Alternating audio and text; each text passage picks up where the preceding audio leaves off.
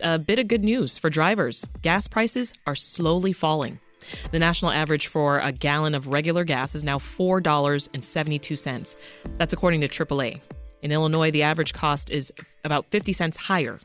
So, what can you expect to see at the pump in the coming days and weeks? Joining us now with an update is Patrick De Haan, head of petroleum analysis at GasBuddy. Hey, Patrick. Good to be with you. What do you make of this national average?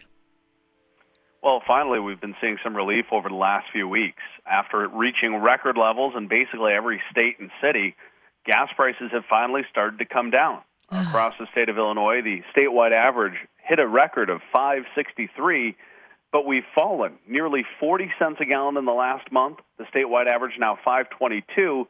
In Chicago, the metro area almost hit the average of $6.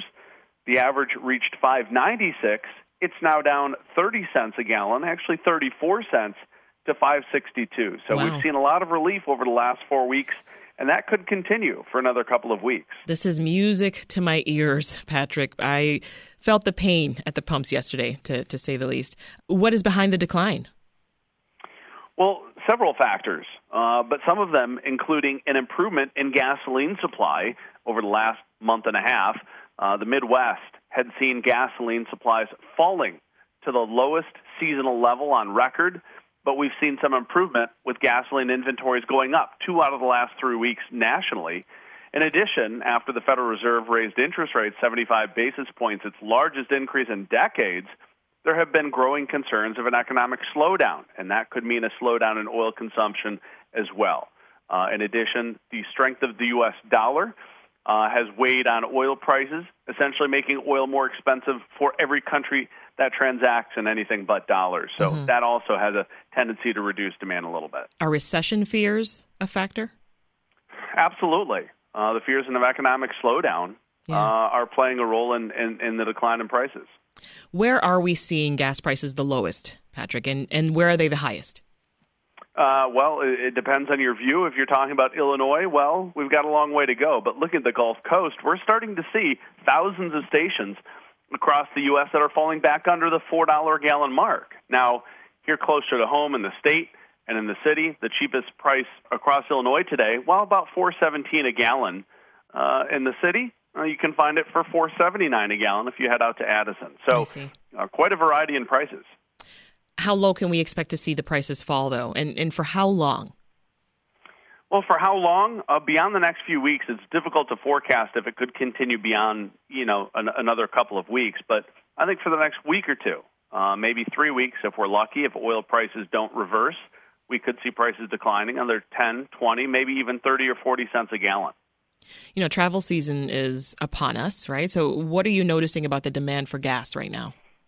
Well, demand for gasoline is, is strong, but it's definitely not as strong as what it was last year. I would estimate that summer gasoline consumption is down 5 to 7% from what would be considered normal over the last decade, or uh, we're also down about 7 to 10% from record levels of, of gasoline consumption. So, by all metrics, demand is a little weaker, uh, but that's a, a testament to the higher prices keeping some Americans closer to home. Having said that, gasoline demand is still relatively strong when compared to the earlier days of the pandemic.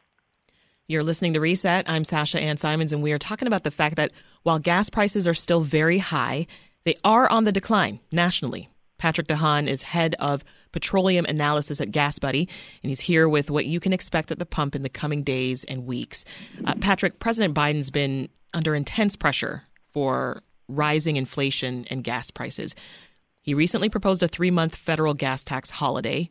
What's the latest there?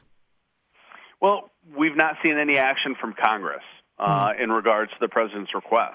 And I think with prices falling, we probably will see very little action uh, on, on a federal gas tax moratorium. How much of a difference would it make if it were to be implemented? Well, it could probably uh, decrease prices by 15 to 18 cents. Of course, the federal gas tax is 18.4 cents. Uh, and it would also depend on how the law is written, how quickly we see that relief. So it certainly could provide another meaningful push in prices, uh, but it remains to be seen since Congress hasn't acted on it yet. What other tools is the federal government using at this point to help lower these costs?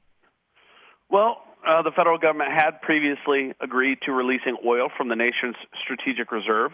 it's been doing so on a weekly and daily basis, um, releasing oil to the global market, which is maybe not actively pushing prices down, but preventing oil prices from escalating further.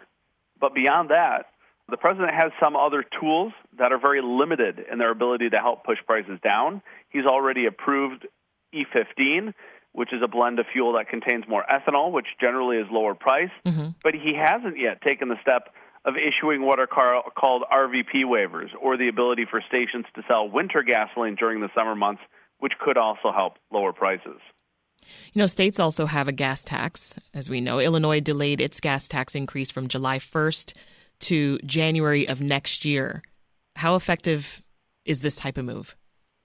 Well, it's not effective in lowering prices, but it also means that prices would not go up because of the increase in tax. So many states have actually issued relief. Illinois is simply delaying a further tax increase, so that, that's not actively driving prices down. Yeah. Well, uh, let's talk more about the role of oil refining companies. Uh, the president has slammed refiners for the record high profit margins that they're making right now. What could these companies do to help lower these costs? Not much. Mm. Refineries are operating at 94 to 95 percent of their capacity. What President Biden has not mentioned is how several refineries shut down because of things like the pandemic and uncertainty over the future of refining. Uh, the president has made no mistake that he would like to transition the nation away from fossil fuels. That creates an environment where refiners and oil companies are likely hesitant to invest in increasing production. Do you have any other pointers for folks listening right now looking to save money on gas? Well, uh, certainly, as prices go down, some stations are passing along the lower prices quicker than others. So I always uh, recommend shopping around for fuel, not driving around, but using an app like Google or GasBuddy or Waze, uh, or being aware of where prices are cheapest. If you're hitting the road, if you're heading north into Wisconsin, uh, you'll be seeing far lower prices when you cross into that state. Mm-hmm. Uh, alternatively, if you're heading to Indiana or even Missouri, you'll find prices far lower, and that's because Illinois has the region's highest gasoline taxes. So if you're headed out of the state, uh, it's generally cost effective to fill up on the other side of the state line. Gotcha. And what else are you going to be watching for, Patrick? Well, uh, we are in the midst of hurricane season, which peaks right. starting in mid August through mid September. That could cause prices uh, to go right back up should we see a major hurricane entering the Gulf of Mexico. That is Patrick De Haan, head of petroleum analysis at GasBuddy. Thanks for your time, Patrick. Thanks for having me. Thanks for listening. I'm Sasha-Ann Simons. We've got more for you on the podcast, WBEZ's Reset, wherever you listen.